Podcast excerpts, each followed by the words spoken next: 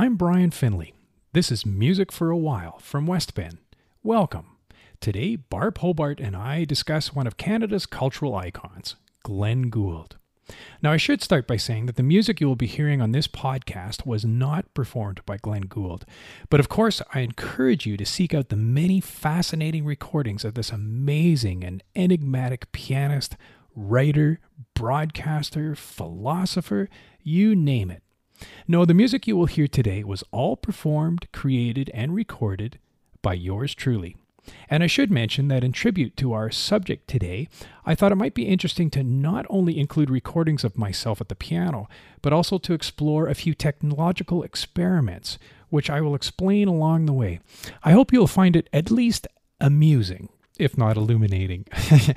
so, first, a piece of music that to me is Glenn Gould the opening of the aria from Bach's Goldberg Variations, performed and recorded here in my living room on my Yamaha keyboard.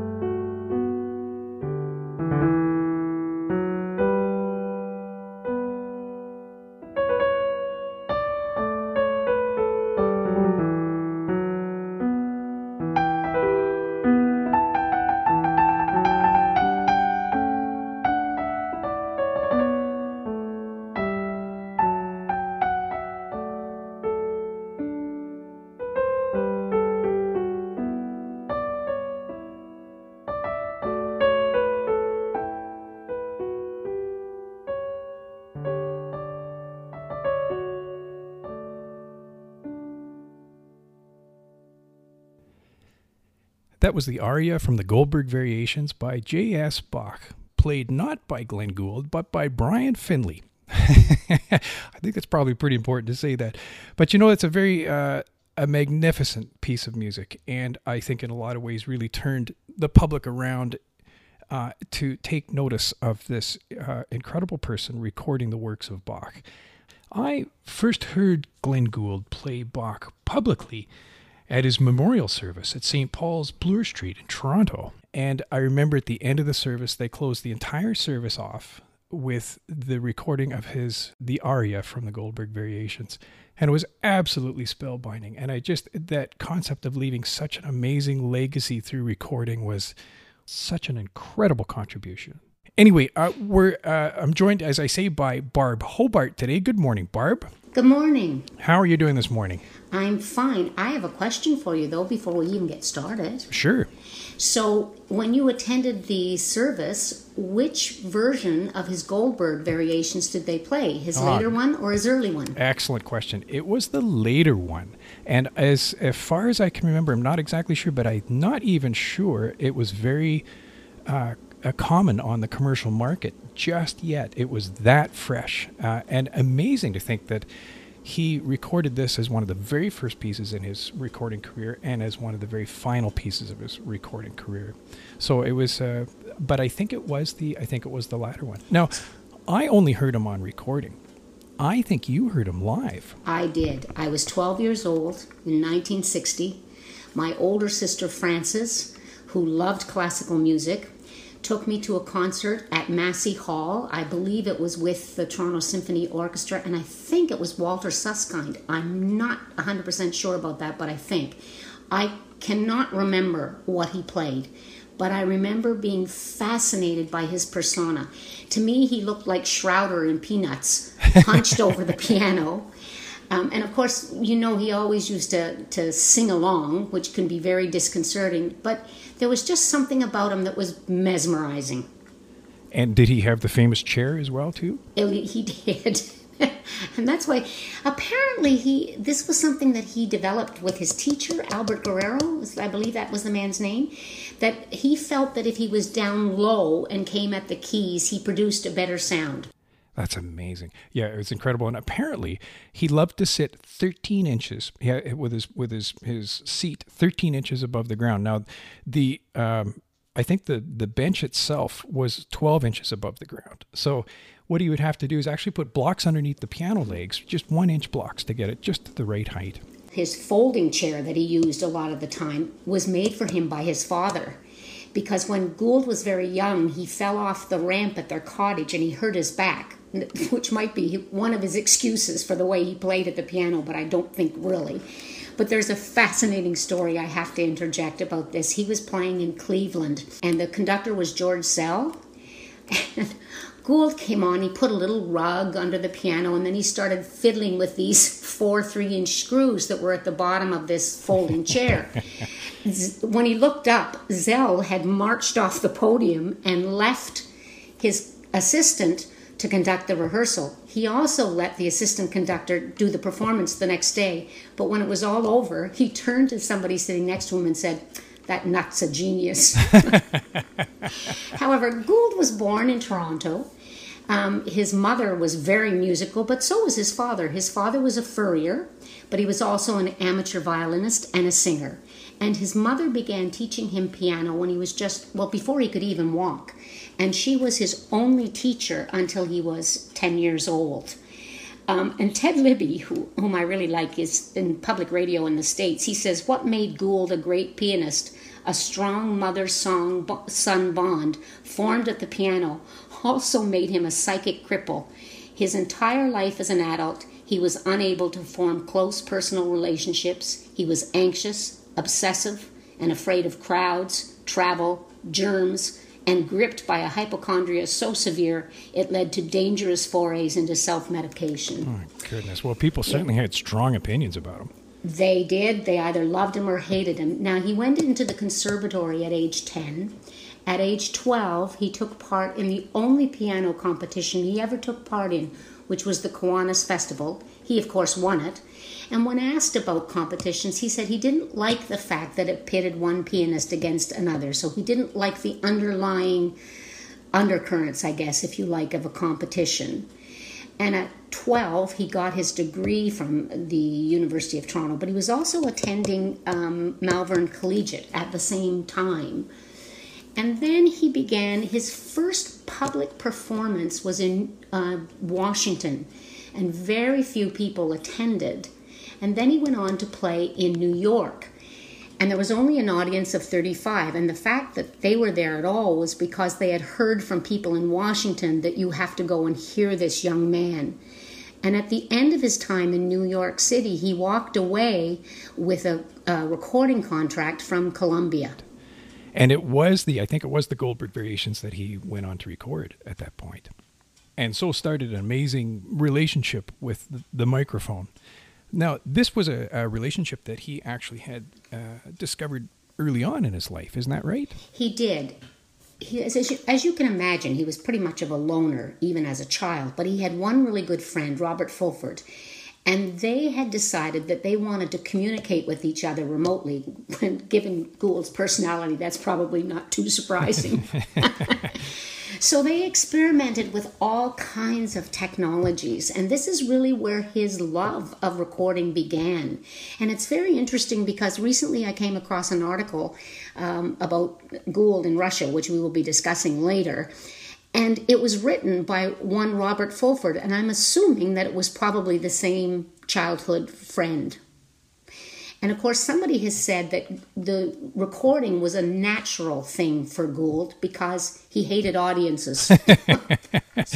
I'm not sure he hated audiences as much as the whole the whole situation, but he had a very small performance career, really, in terms of, of length, even though he had great successes where he played.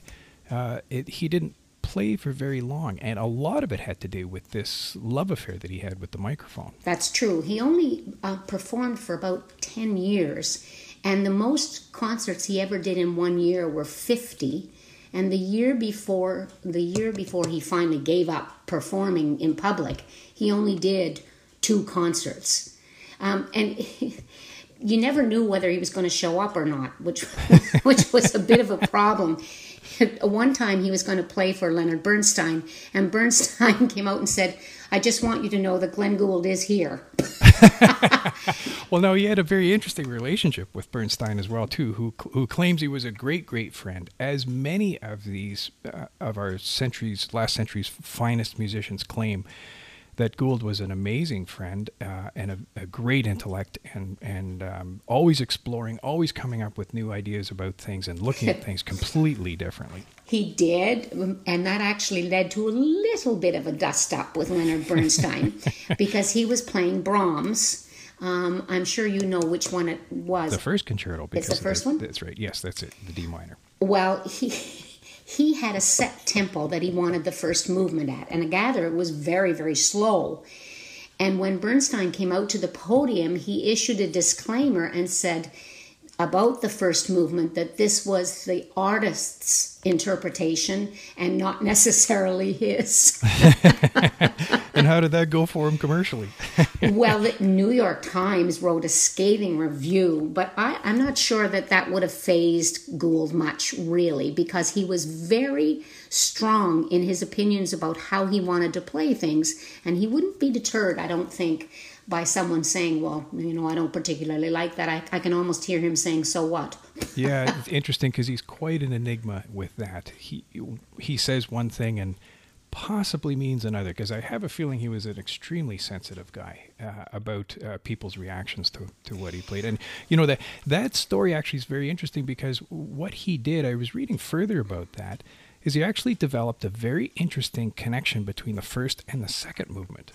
Uh, and uh, that was what his goal was was to was to create a uh, a unity uh, in the whole piece. And apparently, it took more than an hour to play uh, which uh, and the, yeah, which is usually it's usually in the upper 40s or early 50 minutes.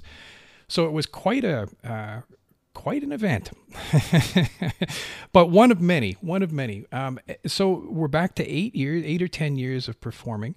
And uh, it, what are some of the other highlights of that uh, of that performing career? Because he, he did play in some some amazing places. Wow, really, really interesting, and I could spend hours talking about this was he was the first North American and the first Canadian pianist actually to visit the Soviet Union and he went in 1957. Ooh, that's a that's quite some time. And I don't know I honestly don't know how he got that that job because for, forget about you know um, he was unknown in in Russia. Nobody knew who this man was. It was also the height of the Cold War. I mean, Khrushchev had been threatening nuclear annihilation to everybody. There was the Suez Canal disaster. They had, Russia had done this huge suppression of a revolt in Hungary. And of course, even musically, as we know from when we were talking about Shostakovich, there was uh, definite guidelines about what you could play and what you couldn't play. And Gould was only 24 years old but his first concert was in the Great Hall at the Moscow Conservatory, and there weren't that many people there because, as I say, they had no idea who this guy was. But at the intermission, they ran to the phones and called anybody who was within sort of walking distance to come to this concert because you had to hear this person. He had eight concerts in Russia, and after this first one, word spread, and his remaining concerts were sold out. So much so that in Leningrad, mounted police were called out to control the crowd trying to buy tickets. Oh my god! Well, that happens at West Bend all the time. We have the, we have the OPP here all the time, trying to control all the, the throngs coming in.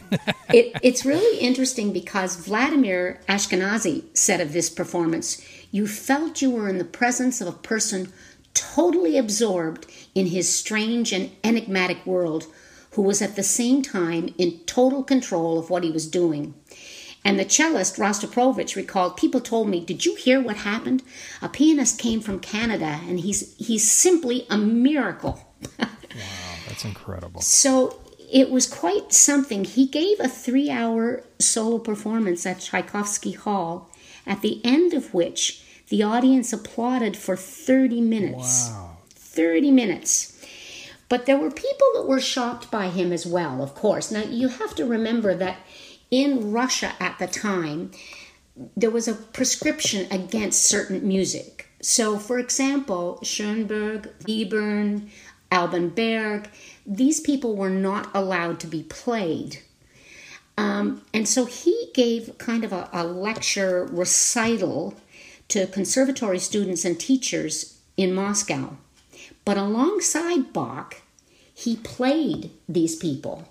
And I want to ask you a question about that because I know that Gould was not a particular fan of the Romantics. He didn't really like Mozart and he didn't really like Chopin. And truth be told, I, I think that probably he didn't play them really well either. well, that, that's a matter of opinion, but uh, but I think I might agree with you. So why why Schoenberg? Why these people who um, were considered and, and, still considered by some to be very avant-garde? Well, it's very interesting you mentioned that in the in the Russian context about a society that is at that point was trying to come up with rules to simplify itself and to uh, in a way and to reorganize itself because a lot of that was going on in society of course uh, he was often asked you know what is it about schoenberg that really draws you and he says um, i think i was first attracted to it because some of my teachers hated it and I adore that comment. I think that's a real uh, door into the psyche that we're, we're sort of talking about.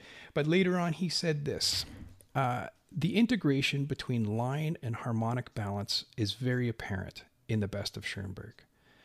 Uh, in fact, one could say that the pursuit of that kind of integration is one of Schoenberg's trademarks.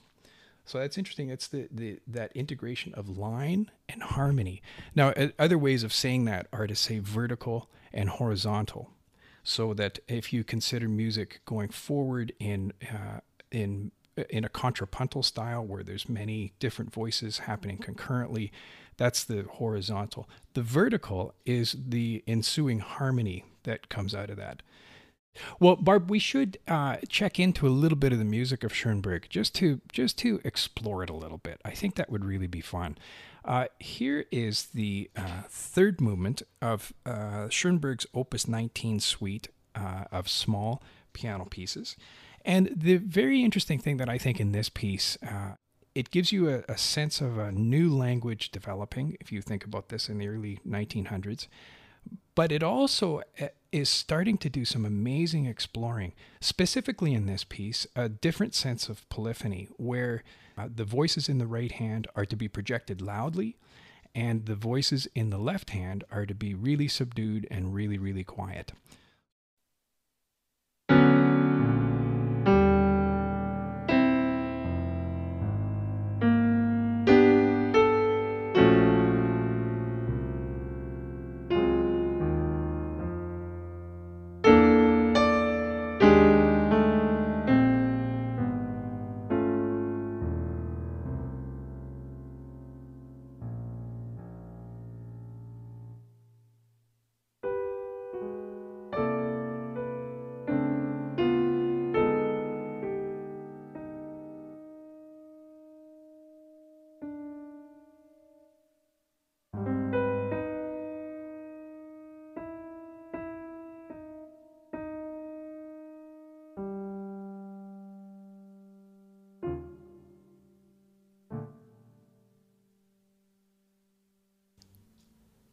Now, when you think about it, there's a real relationship here uh, b- between this and the music of J.S. Bach.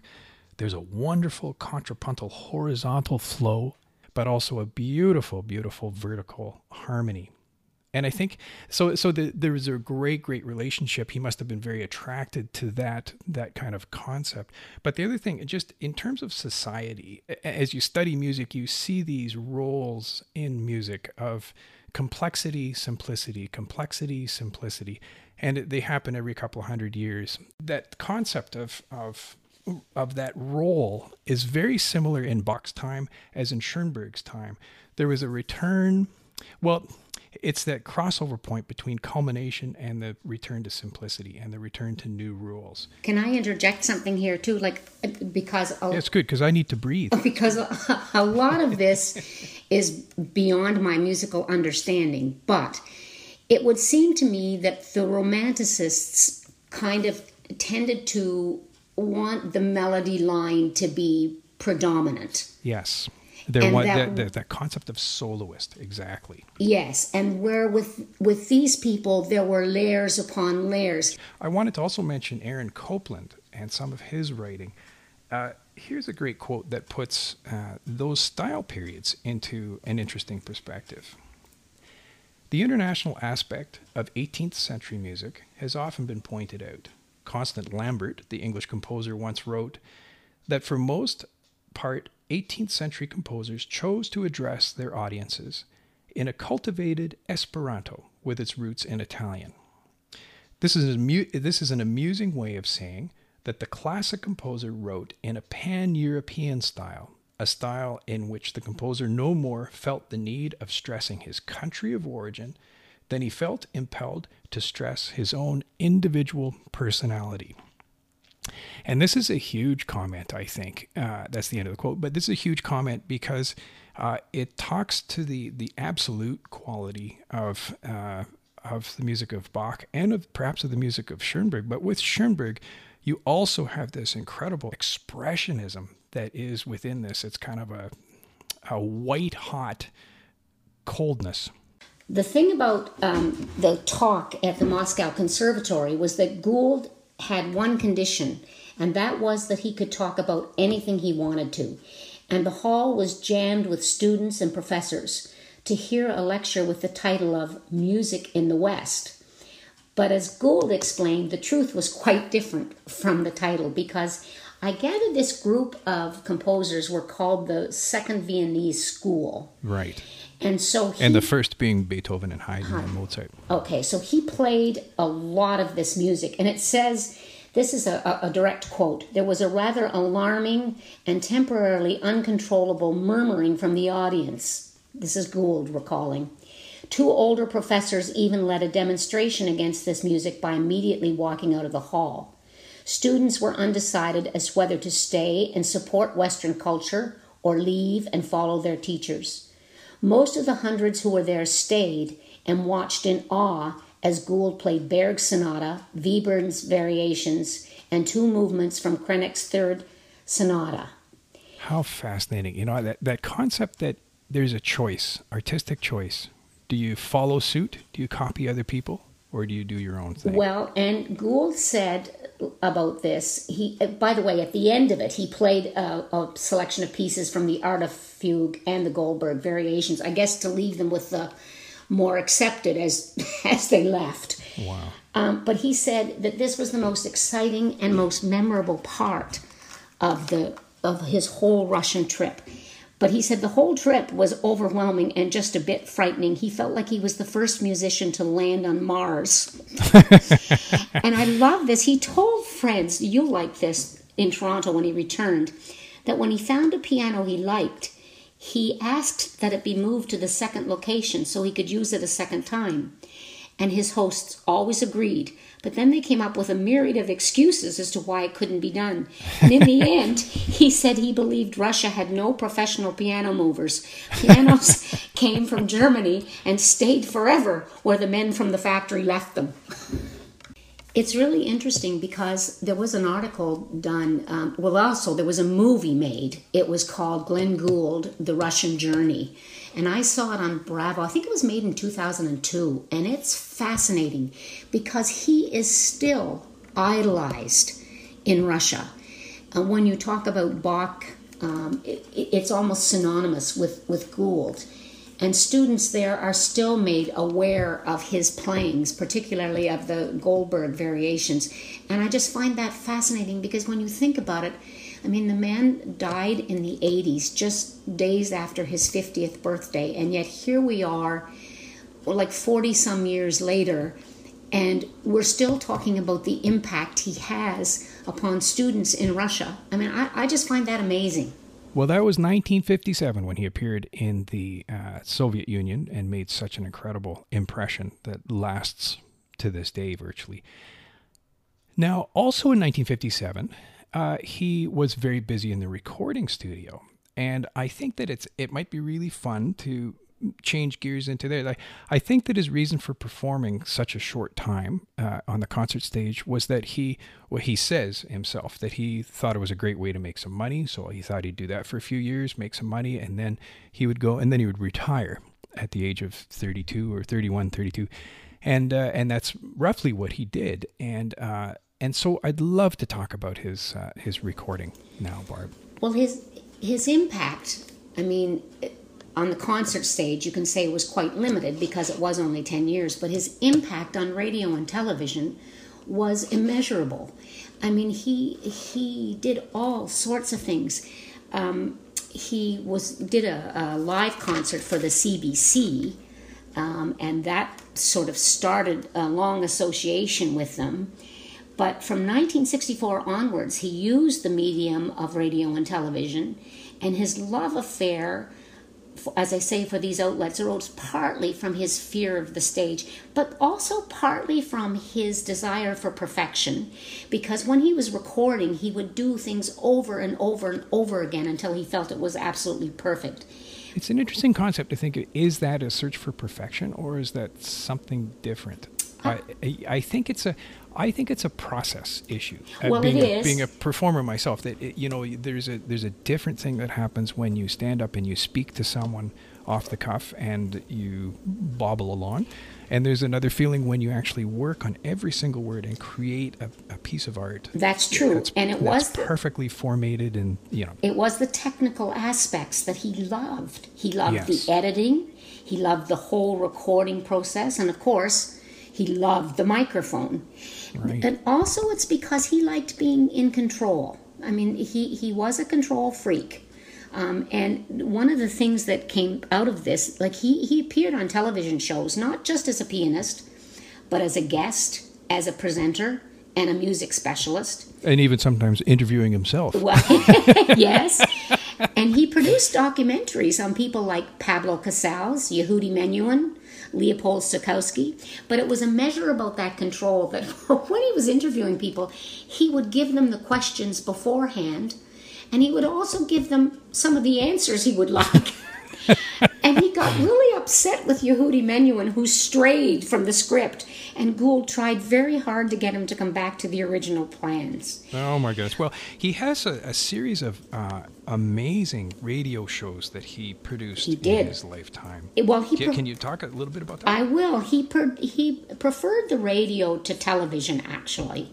And he did several documentaries for the CBC. The first one was called The Idea of the North and he took a train. If you can imagine this germaphobe going on a train, but he did.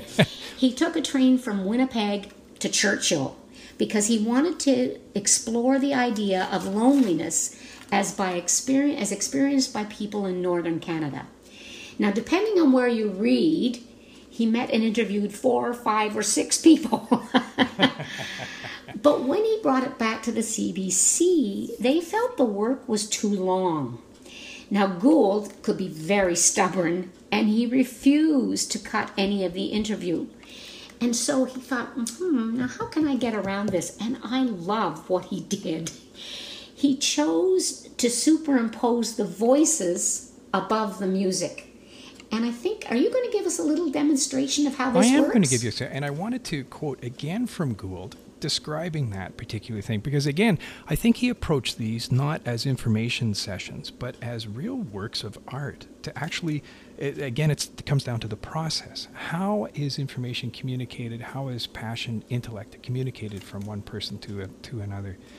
So uh, let me explain this. He says quote for example at the beginning of the idea of north there is a trio sonata in which three people a nurse a geographer, and a bureaucrat are heard speaking simultaneously. The nurse starts speaking, and then the geographer comes in, and then the bureaucrat, and then the trio reverts to two voices, and then to one, and the nurse is once again alone. so it's really interesting because I feel that Gould himself would know a lot about isolation. I mean, he did not go out of his apartment that much in the last few years of his life.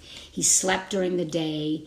He talked to friends on the telephone at night. So he would have an appreciation for what these people went through, even though his own isolation was probably self imposed and not through geography.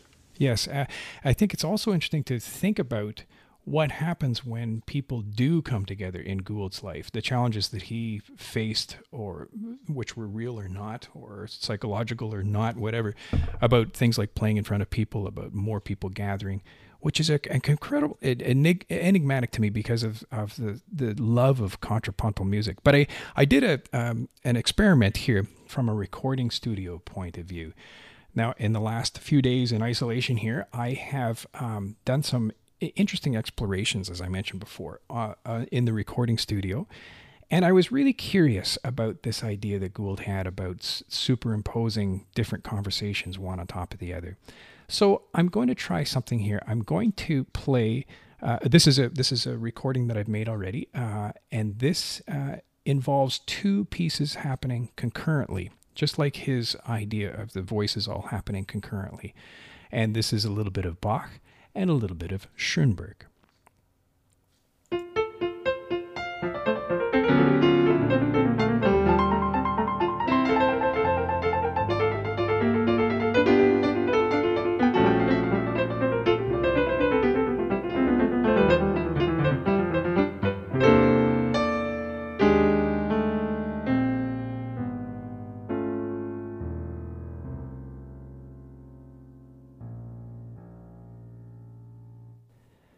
So that was lots of fun. That was the F major two part invention, along with the Schoenberg uh, uh, piece that we heard a little while ago from Opus 19, number three. Um, now, the other interesting thing about the, the whole recording thing that I explored uh, was a different type of recording of polyphonic music. And I wanted to go back to that recording of the F major two part invention.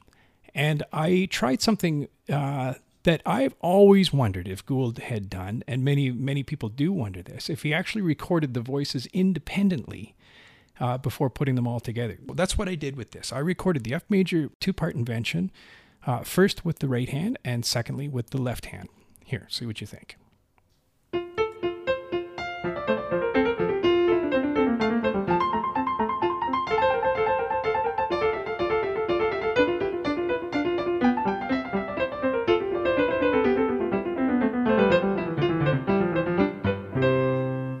As those of you with really sharp ears can hear, it is not as easy as it seems it might be.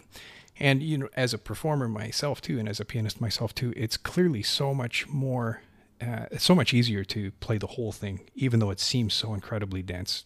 But anyway, that was that was a really fun experiment.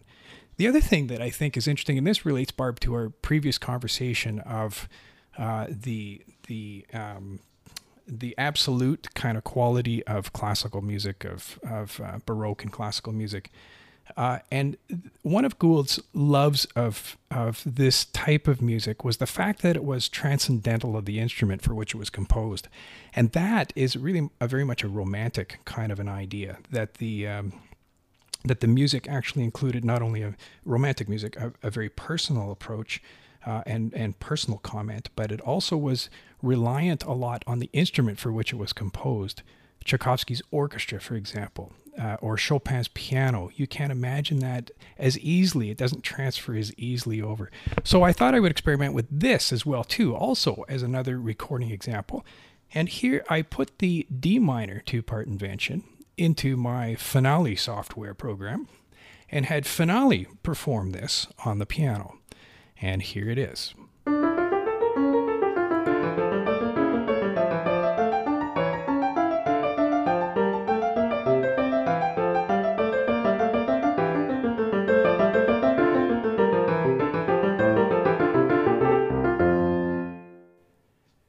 So that was kind of fun.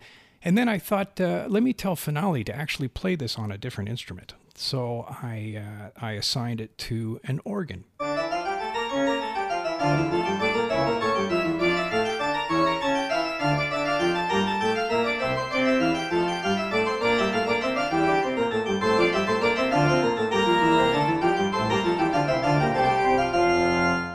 And here it is on pizzicato strings. Now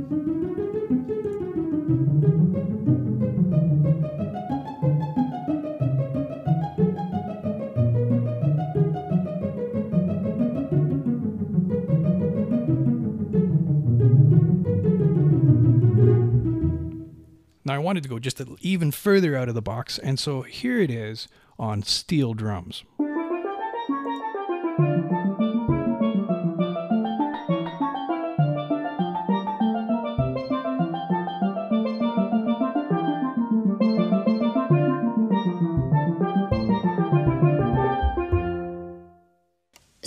That's so much fun, but it makes me think what Gould would do if he had access to the technology of today. Oh, absolutely. I mean, it, he would have just loved it. He did other films, you know. He filmed a thing called The Latecomers, in which he interviewed 13 inhabitants of Newfoundland. And then he did The Quiet in the Land, which was about Mennonite families outside of Winnipeg. Boy, both of those are, are really deal with isolation.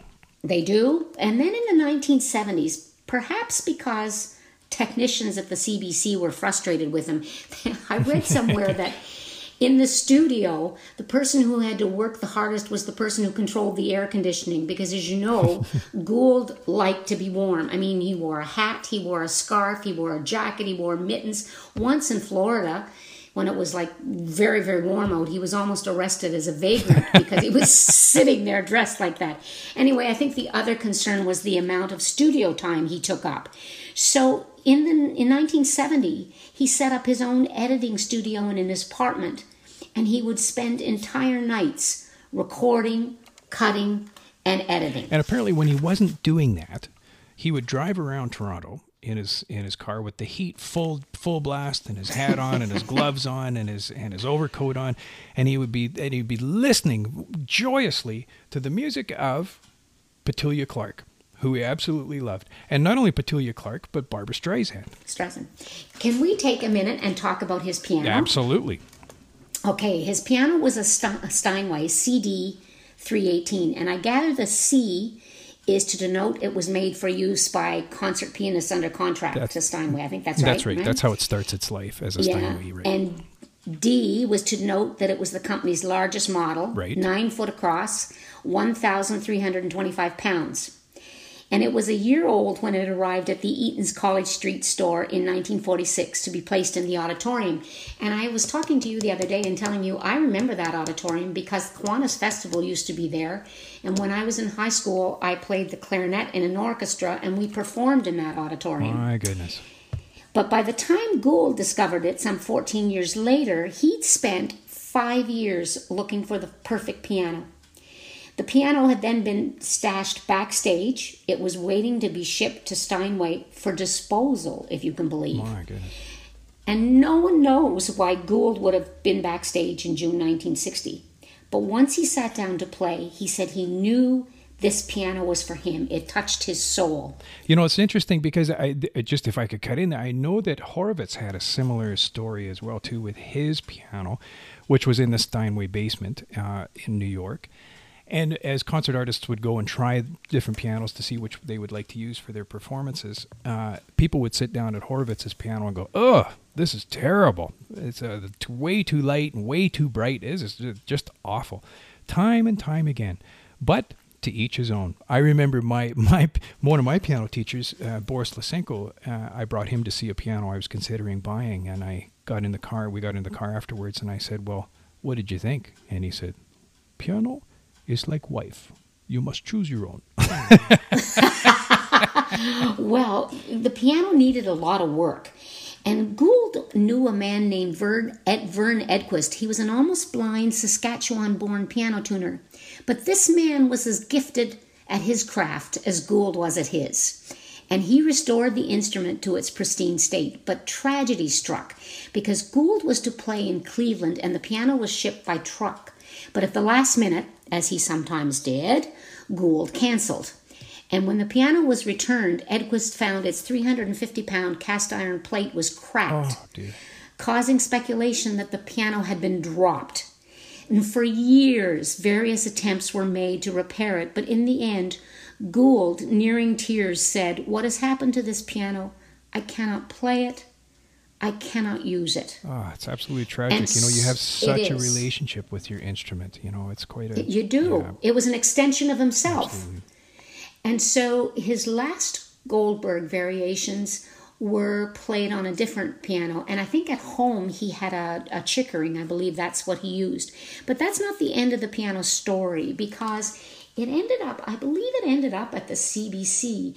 But its ultimate resting place is at the National um, Arts Center in Ottawa, where I think two years ago um, a work had been done on it, and a Canadian pianist, a young Canadian pianist, played upon it, and then I think it now sits in the in the lobby of the National Arts That would Center. be Jan Lisiecki, I think. That that. Yes, yes, that's, that's right. correct. Wow. That's correct. Another brilliant young pianist. My And you were talking, sorry, you were talking about how he liked um, uh, Barbara Streisand, uh, Petula Clark, but he also really liked Barbara Streisand. So his his taste in music was eclectic, to say the least. From Schoenberg to Barbara Streisand, that's quite something.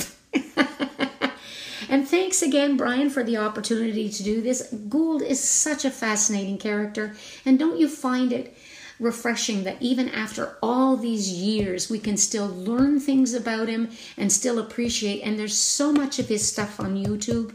People go and have a look. Um, there have been all kinds of movies made about him. There have been conversations with him, and they really are worth looking at. There's still so much to learn from him, as you say, and piles of things out there on them. So again, I, I echo your your advice to go out and listen to as much as you can of, of Glenn Gould and, and really enjoy it and smile as you do so. Barb, what a what a delight as always to have you here. Um, and uh, I'm looking forward to to our next one. So we'll talk about that once we're we're offline here. Uh, and um, if anyone has uh, would like to contribute to the conversation, we would really love to hear from you. Uh, drop us a line at westben at westben.ca. Here's one last little treat that I couldn't help contributing to the uh, to the conversation today. Thanks for joining us. See you next time.